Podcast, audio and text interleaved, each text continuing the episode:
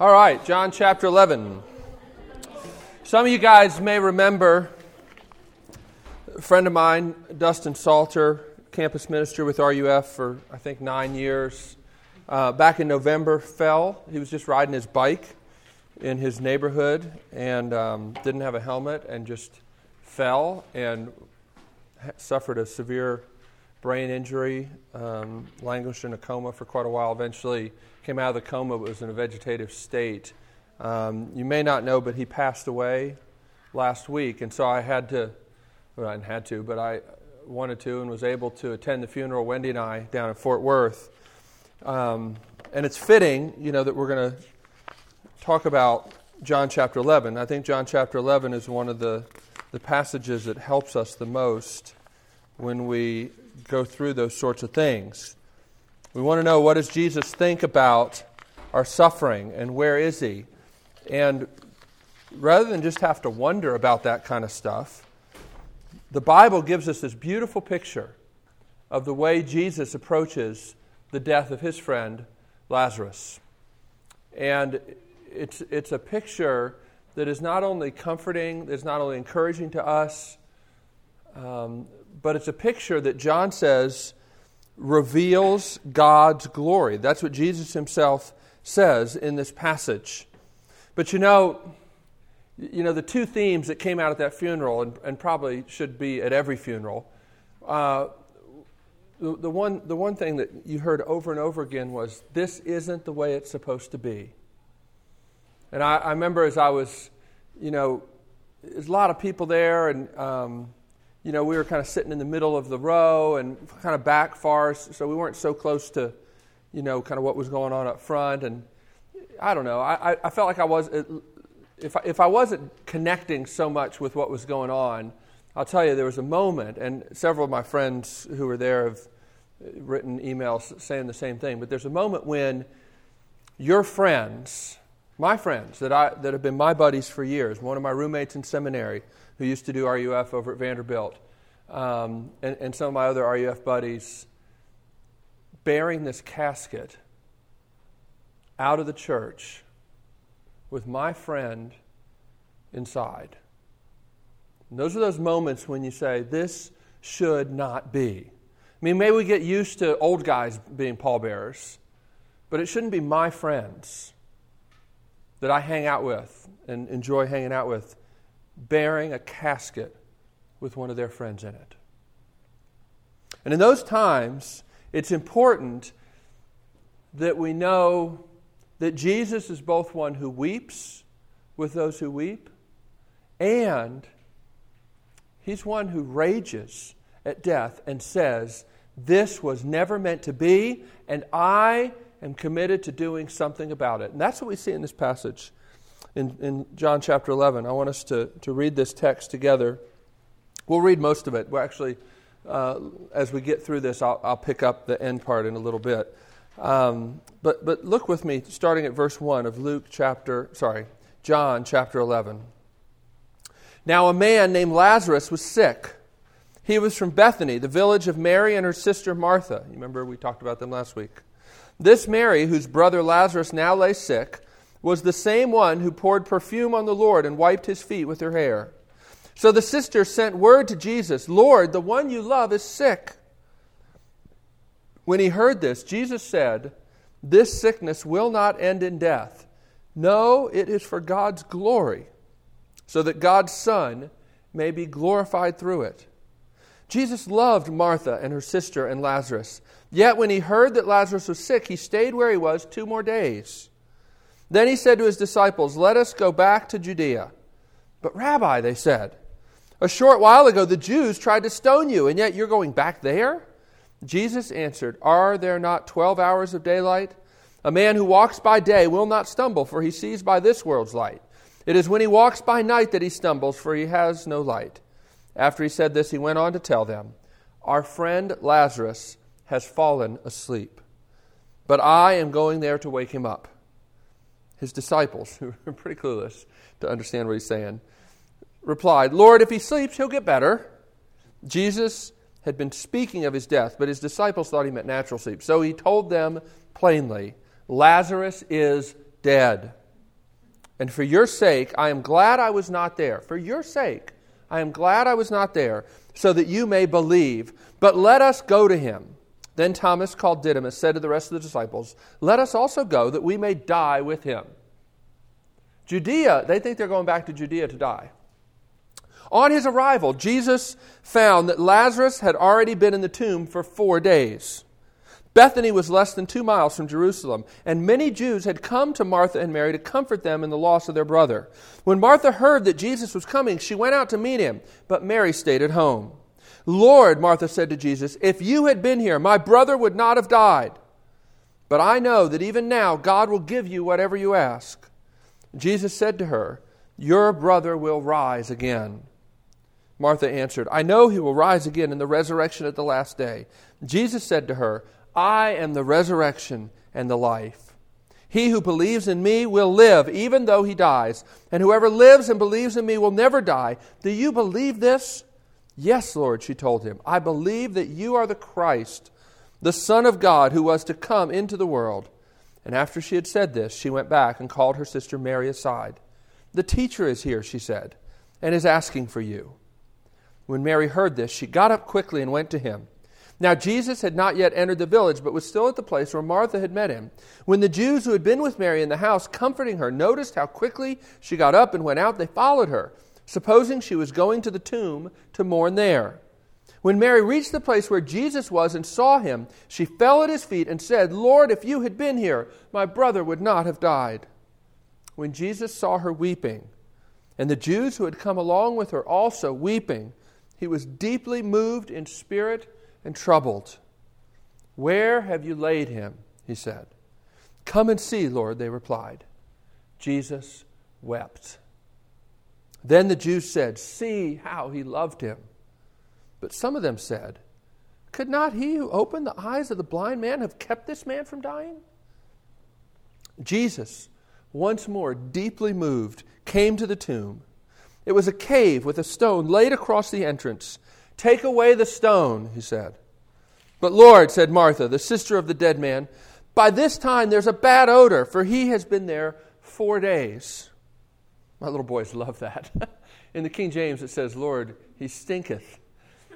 And so we read our little children's Bible, and they don't include that little verse, but I always put that in there, and they just roll on the ground. Lord, he stinketh. It's a little humorous moment in a, in a, in a pretty, you know, intense story. Then Jesus said, verse 40, Did I not tell you that if you believed, you would see the glory of God? So they took away the stone. Then Jesus looked up and said, Father, I thank you that you have heard me. I knew that you'd always hear me, but I said this for the benefit of the people standing here, that they may believe that you sent me. When he had said this, Jesus called in a loud voice, Lazarus, come out. The dead man came out his hands and feet wrapped with strips of linen and a cloth around his face. Jesus said to them, Take off the grave clothes and let him go. We'll stop there for now. Let's pray together. Lord, we do ask you to help us, not just to read this passage, but to take it to heart, to, to see and to embrace by faith who you really are, that we would be greatly encouraged and be given great courage to know and to believe you are the resurrection and the life. Help us to believe that in Jesus' name. Amen. How does Jesus approach the tomb of his friend? That's what we're going to look at tonight. And the, the three points I guess I'll make with that is he approaches with concern for the people that are there, the mourners. He approaches the tomb of his friend with his own tears. Concern for his friends, concern for the people mourning, but he approaches the tomb with his own tears. And finally, he approaches the tomb with rage. The NIV obscures that a little bit, but we'll talk about that. It's clearly here, and it's one of the most important things to see in this passage. But first, look at Jesus' concern for his other friends besides Lazarus. Now you may say, well, that's all, you know, fine and good, but the, the real problem here is that he comes and he he seems to kind of ignore Lazarus. He loves Lazarus, And yet he hears that he's sick, and he doesn't run immediately back to Bethany to help. Did that bother you? Well, it bothered Mary and Martha. First thing both of them say is, Lord, if you had been here, he would not have died. But I want you to understand if you do the math, how many days he'd been gone, and from there, when Jesus left, you realize that by the time the messenger came to Jesus and when Lazarus actually died, Jesus, even if he had left the moment the messenger came to him, would not have gotten there before Lazarus died. That may help you. You know, he's not being callous here. Lazarus is going to die, but Jesus recognizes that this is an opportunity not just to do a miracle and keep somebody from dying or heal somebody who's sick, or even just an opportunity to raise somebody from the dead. This is an opportunity to reveal God's glory and to bring glory to the Son of God, Jesus Himself, to reveal who He really is. And so He waits. And you know, one of the things I hope has been coming out this semester as we've studied who is the real Jesus is Jesus often does things that seem rather peculiar. But usually at the bottom of why he's doing that, it has something to do with him revealing his glory and helping us to understand that he is not he is not predictable, but he is not he's, he's, he's not the God that we think he is sometimes. And that's that I think that's going on here as well. But but look, look at this. The way he responds to Martha and Mary is very interesting and shows us his concern, but shows us that his concern takes different approaches in the way he deals with these two mourning women. Both of them say virtually identical things to Jesus Lord, if you had been here, my brother would not have died. And yet, the way he responds to them in verse 25 and then later down in verse 33 are really different. And, and one of the points I think that John is trying to get us to see here is that Jesus, Jesus is wise enough. Jesus is the wise counselor. He is the one who knows what we need and loves us in the way that we really need. He does. You see it so clearly here. With Martha, he has a theological discussion. Now, some of you may think, well, who needs that? You know, what I love about this picture is that Jesus weeps. Shortest verse in the Bible Jesus wept. I love that verse. You should love that verse. But that's not all that happens in this story. With Martha, Jesus gives truth, a theological discussion. With Mary, he doesn't talk about any of that stuff really. He weeps. Both of those are necessary. Both of those are important. In fact, you can't love people very well at all without both truth and tears. Yet the fact is, we tend to be more comfortable with one or the other. We tend to be more comfortable giving one or the other. We tend to be more comfortable receiving one or the other. We tend to default to our comfort zone. Some of us are more thinkers, some of us are more feelers. But Jesus models for us that to truly love and to truly love those who are grieving, we need both. There is a time for speaking truth, reminding people of, of what is true and what is real. There is a time for shutting up and weeping with those who weep. Who was Jesus? Which one was Jesus? Was he a thinker or a feeler? Well, the answer is, of course, he was both.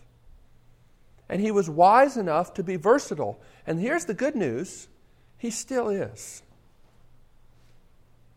Jesus, the Bible says, is the same yesterday, today, and tomorrow. So the Jesus you see here, who knows when you need words of truth and when you need tears, is still the same Jesus. Are you a fixer or a feeler? Now, I, I put some stuff in here. I mean, to, to pursue one of these without the other is really not to love very well. We may feel like we're loving well because we feel like we're doing something that we feel we're good at. But you have to try you have to try to do both of these things. You can't really help people if you never tell them the truth. You can't really help people very much if all you do is tell them the truth and they never know that you care. But Jesus is both. So Jesus approaches the tomb with concern for his friends. Jesus cares.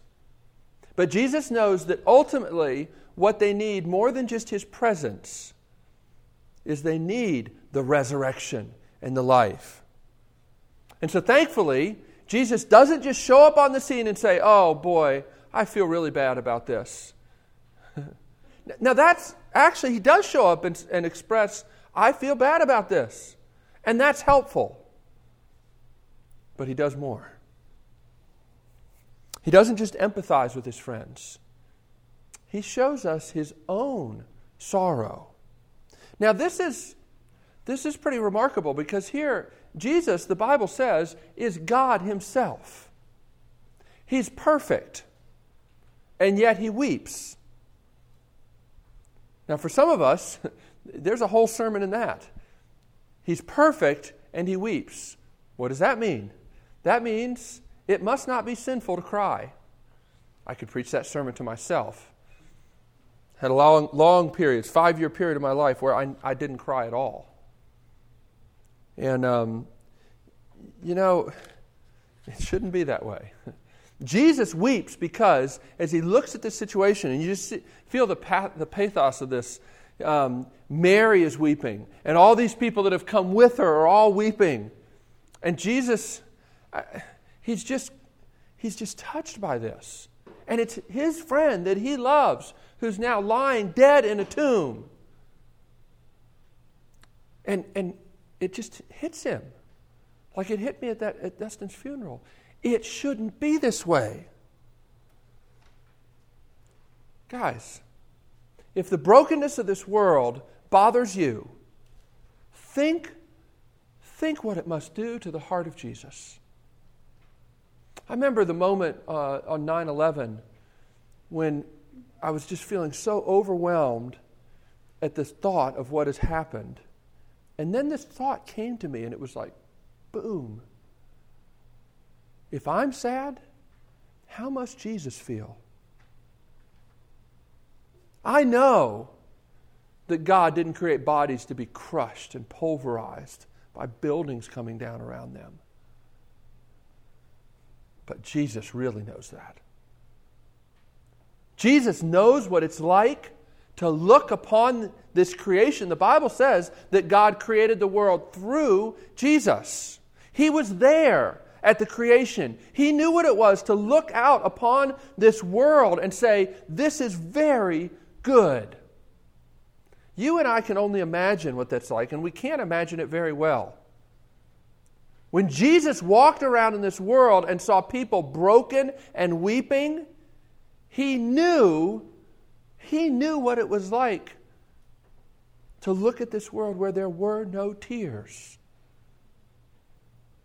And still, he walked 33 years. No wonder he's described as a man of sorrows. How could he not be a man of sorrows? I think sometimes in our grief and in our arrogance, we feel like we care about the world's problems more than God. That we that we're more concerned about suffering in this world than God is. Don't you ever believe that. Jesus weeps because he is bothered. He doesn't just weep so that he can fit in. He doesn't just weep so that people will feel like, oh, isn't that nice? He weeps because he himself is sad. Now, th- you know, this is one of the things, it's hard to understand how the perfect, infinite, omniscient, omnipotent God can be sad. But he is.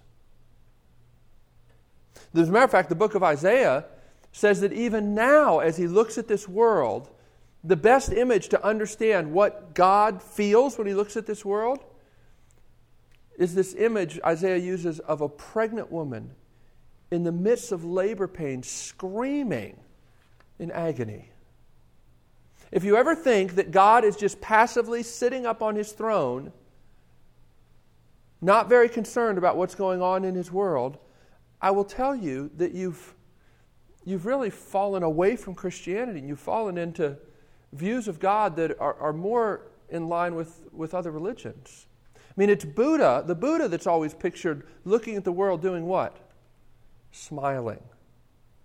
Buddha looks at the world and he smiles.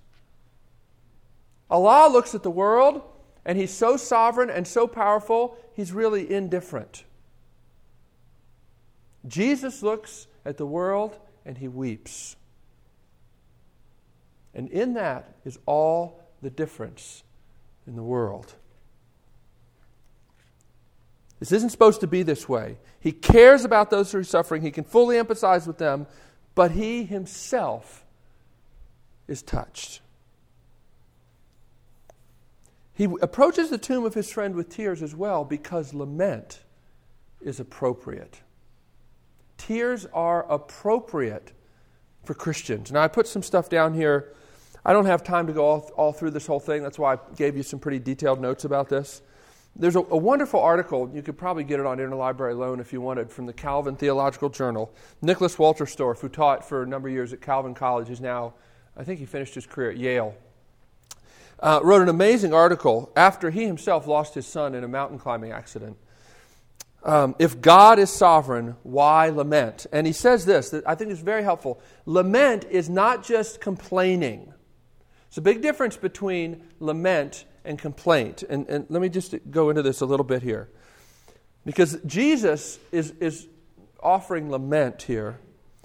Lament, uh, Walter Wolterstorff says, is giving voice to the suffering that accompanies deep loss. And true lament has three parts. Now, listen to the three parts. True lament, to voice our suffering, we have to name it and own it as part of our story. We have to enter into it and say, I have suffered loss. I'm going to quit pretending. But second, true lament is not just the voicing of suffering, it is a cry to God for deliverance. And the cry of, Why, oh God, is this happening? I don't understand. I can't see your hand in this darkness. We cry out to God for deliverance, he says, from suffering and from the threat of concluding that life is meaningless. Lament is saying, Life seems meaningless. Help me, God. Help me to give voice to this suffering and to direct it to you, even in my confusion. And he says, without the crying out to God, giving voice to suffering is not lament, but merely complaint. I, I, I, when I was reading over that again today, I was like, oh, that's a very important point. I think sometimes we feel like we're so in touch and honest about our angst and about our sorrow and about the brokenness of the world that we're really good at complaining.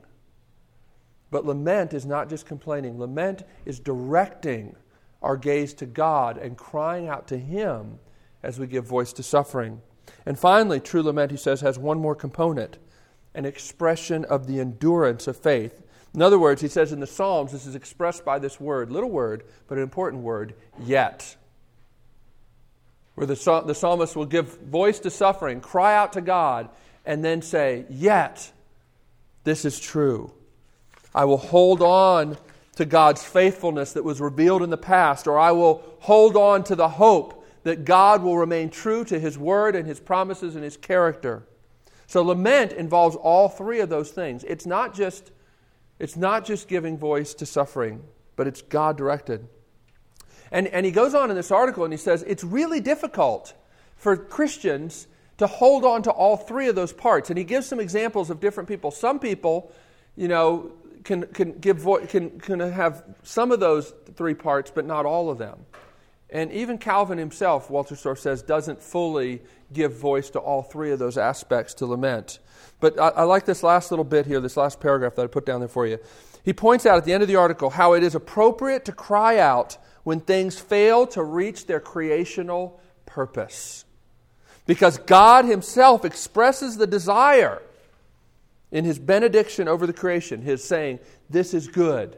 And He says be fruitful and multiply. And God expresses his own desire for the creation to come to this fruition of bringing out all the God glorifying potential that he built into it. And when that doesn't happen, when that fails to be realized, it is appropriate to cry out to God. And in doing so, we join God in his cry. He goes on and, and talks about this. But Jesus here is giving dignity to lament. It's a very important point. Fi- final point on this. Why does Jesus approach the tomb with tears? Because Jesus is the God with scars. Jesus is the God with scars. He embraced that. He knew that to come into this world, his suffering was not just at the cross, it was suffering, redemptive suffering, for Jesus to walk this earth, to see this brokenness, to touch those who had been racked and ravaged by the fall. It broke his heart. This uh, poem you may have heard before, written right after World War I, Edward Shillito. I, I, I can give you the whole poem if you want. It's very powerful. You can just look it up on the internet. You can Google it and find it. The other gods were strong, but thou wast weak. They rode, but thou didst stumble to a throne. But to our wounds, only God's wounds can speak. And not a God has wounds, but thou alone. Do you understand? Christians have a God with scars. But Jesus doesn't just weep. Jesus approaches the tomb of his friend with rage. Now, in the rage, Jesus is revealing what he came to do. Tim Keller puts it this way he says that in the tears, we see who Jesus is but in the rage we see what he came to do. Yet the translators, most all the translators, are afraid to really translate this as strong as the Greek is. The only translator, actually, of all the translations I looked at, that gets anywhere close to what the Greek is saying here is Eugene Peterson in the message. Where the, ver- the, this word, it's in verse 33, it's later in verse 38. The NIV translates it deeply moved and troubled. Eugene Peterson in the message says, quaking with rage. That's, the, that's what's being talked about here. It's a word that actually is pretty common in Greek literature outside of the Bible. It's well attested what it means. It comes from this idea of a war horse snorting in rage as it's about to plunge into battle. So the deeply moved and troubled is not Jesus over in a quarter kind of fretting, what am I going to do? No. It's, it's him just, you know, this, the anger has so, it's like holding it in, but it's still breaking out as he approaches the tomb. And that is really important. Why is he angry? I don't think it makes sense to see this kind of emotional reaction with Jesus if all he's thinking about is Lazarus' death. Because he knows, you know, way back when he first heard of Lazarus being sick, he's been planning to raise Lazarus from the dead. That isn't something that comes upon him as he stands at the side of the tomb. He's been planning that all along. He knows that he's going to raise Lazarus from the dead. He knows that he's going to come forth. He prays out loud, he says, so that these people may believe. But he has no doubt. He's not raging merely because Lazarus has died. He's raging at death itself. He's raging at all of the funerals that he's seen and will see. He's raging at all of the brokenness that he's tasted. And he goes after it. He doesn't just raise Lazarus from the dead. What you need to see to fully understand this passage is that when Jesus decides to raise Lazarus from the dead, he seals his own death warrant. You see that in what the disciples say, right? When he tells them that he wants to go back to Judea, they think he's crazy. And when he won't be deterred, Thomas says, Well, let's go with him and we'll die with him too. They recognize how serious the situation is. His ministry has you know, gathered enough controversy by this point that he's been hanging away from Jerusalem. Now he goes to a place that John clearly tells us is only two miles away from Jerusalem. Not only that, but people have come from Jerusalem to this city. So there's people all around that are going to watch him do this, that are going to go back to Jerusalem, they're going to talk about it. The authorities are going to hear about it, and they're going to take action. And as a matter of fact, in the last part of this chapter, that's exactly what they do. The very next section that I didn't read the NIV subtitle is The Plot to Kill Jesus. This is the event that drives the Jewish leadership to say he has to be killed. And Jesus is not naive to that. He knows that. But as he stands there at the tomb, he quakes with rage. He's like a war horse about to plunge into battle, and he says, Let's go.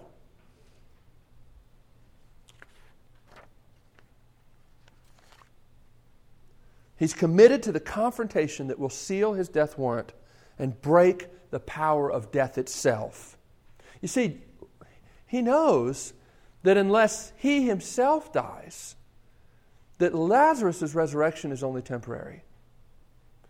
And Jesus is not content with temporary healing. I love this part from The Lion, the Witch, and the Wardrobe. When Aslan is explaining to Susan and Lucy what happened. Why is it that the stone table cracked? Love these lines. He says, Though the white witch knew the deep magic, there is a magic deeper still, which she did not know. That when a willing victim who had committed no treachery was killed in a traitor's stead, the table would crack and death itself would start working backward. Jesus is not content to merely raise Lazarus from the dead. He's not content to merely give Martha truth and Mary tears. He is committed to death beginning to work backwards. And that's what he does. One of the most powerful articles I ever read in my life is by B.B. Warfield. You wouldn't know B.B. Warfield, I don't think, but you should. His works are well worth reading. He was a professor of theology at Princeton Theological Seminary, end of the 1800s, early 1900s. And one of his most incredible articles was an article he wrote, I think, for the Princeton Theological Journal, called On the Emotional Life of Our Lord. And I have to share it with you because I don't think you'll read it. You might if I share it with you. If I tell you about it, you won't read it. If I give you enough quotes, maybe you'll search it out, and that would be one of the best things you could do. Um, but he, he goes into this quite a lot and, and makes some just incredibly powerful points that I want to share with you. He says it's so important that you see that Jesus is the one who rages against death. He says this What John tells us here in John 11 is that Jesus approached the grave of Lazarus in a state not of uncontrollable grief, but of irrepressible anger. He did respond to the spectacle of human sorrow with tears, but the emotion which tore his breast and clamored for utterance was rage. The expression, even of this rage, however, was strongly curbed. John tells us he raged in spirit, and it says that in the Greek text. Internally, in other words, but that his internal rage was visible to those around him who heard the snort. Whoa. Is this the Jesus that you picture? Is this, you know, gentle Jesus, meek and mild? We have such a silly, romanticized view of Jesus. And then we wonder why we feel like we need to take control of our lives. There may be a connection there. We can't even begin to imagine how angry Jesus really was and still is at death. Warfield goes on. Why did the sight of the wailing of Mary and her companions enrage Jesus? And his rage is mentioned twice as an indispensable element in the story and is the key to understand what's really going on here. He says, The wailing of the people brings home to him the violent tyranny of death, and he contemplates the general misery of the whole human race and burns with rage against the oppressor of men And, quote, he is gazing into the skeleton face of the world and tracing everywhere the reign of death. How could he not rage? How could he not be overwhelmed? It is death that is the object of his wrath. And behind death, him who has the power of death, and whom he has come into the world to destroy. Tears of sympathy may fill his eyes, but this is incidental. His soul is held by rage.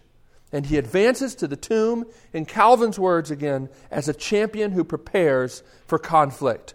The ra- raising of Lazarus thus becomes not an isolated miracle, but a decisive instance, an open symbol of Jesus' conquest of death and hell.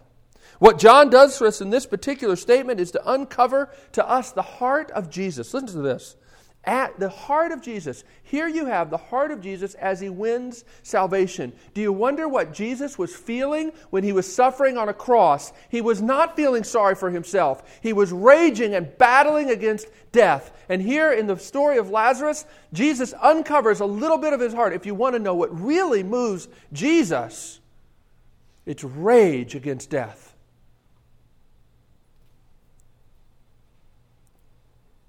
When Jesus wins our salvation, Warfield says, it's not in cold unconcern, but in flaming wrath against the foe, Jesus smites in our behalf. He has not only saved us from the evils which oppress us, He has felt for and with us in our oppression, and under the power of these feelings has wrought our redemption. Colossians chapter 2 describes what Jesus did on the cross as triumphing over the powers and the principalities, publicly humiliating them. It's not just, okay, I beat you, you know, like, you know, like the Roman gladiators, you know, and they beat the one, and then, you know, you got the sword at the guy's throat, and the emperor does, you know, this or that, you know, and hopefully, you know, he gives him mercy. No, it's, it's not that at all. Jesus, Jesus enjoys publicly humiliating the powers and the principalities and that's righteous. And Christians, Christians need to understand and embrace the heart of Jesus. And generally, I think what we mean by that is we need to, we need to love people more. But part of what that means is we need to rage at death and suffering more. To truly love people, to truly love this world, is so much more than to just weep for it. It is to rage against the enemy.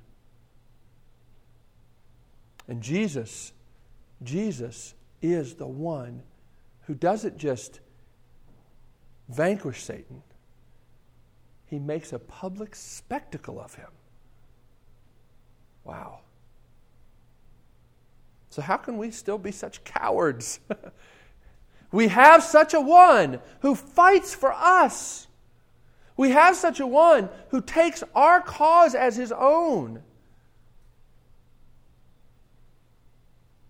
who battles against the one who lies to you and tells you that you're a piece of crap. Jesus takes that personally, rages against that. Does that matter to us? Does that mean anything to us? I, I, this just blows me away, and th- I think this is at the very end, right? In his weeping and his rage, we see Jesus accomplishing, literally accomplishing, the earning of our salvation. This last little quote from Warfield. He says, When we observe him exhibiting his human emotions, we are gazing upon the very process of our salvation. Every manifestation of the truth of our Lord's humanity is an exhibition of the reality of our redemption. In his sorrows, he was bearing our sorrows. And having passed through a human life like ours, he remains forever able to be touched with a feeling of our infirmities. The Hebrews, the book of Hebrews makes much of this. That Jesus knows what you've suffered. Jesus knows what you're afraid of. Jesus sympathizes, but Jesus does more than sympathize. He rages and he takes on death. And here's the point if Jesus has done battle with your real enemy, if Jesus has done battle with your real enemy, what do you have to be afraid of? If you have, if you have this guy on your side, who doesn't back down, man, you can be inconvenienced, can't you? you could be a little more patient, couldn't you? We could sacrifice something, couldn't we? What are we afraid of? How can we be afraid if this one loves us like this? Let's pray together.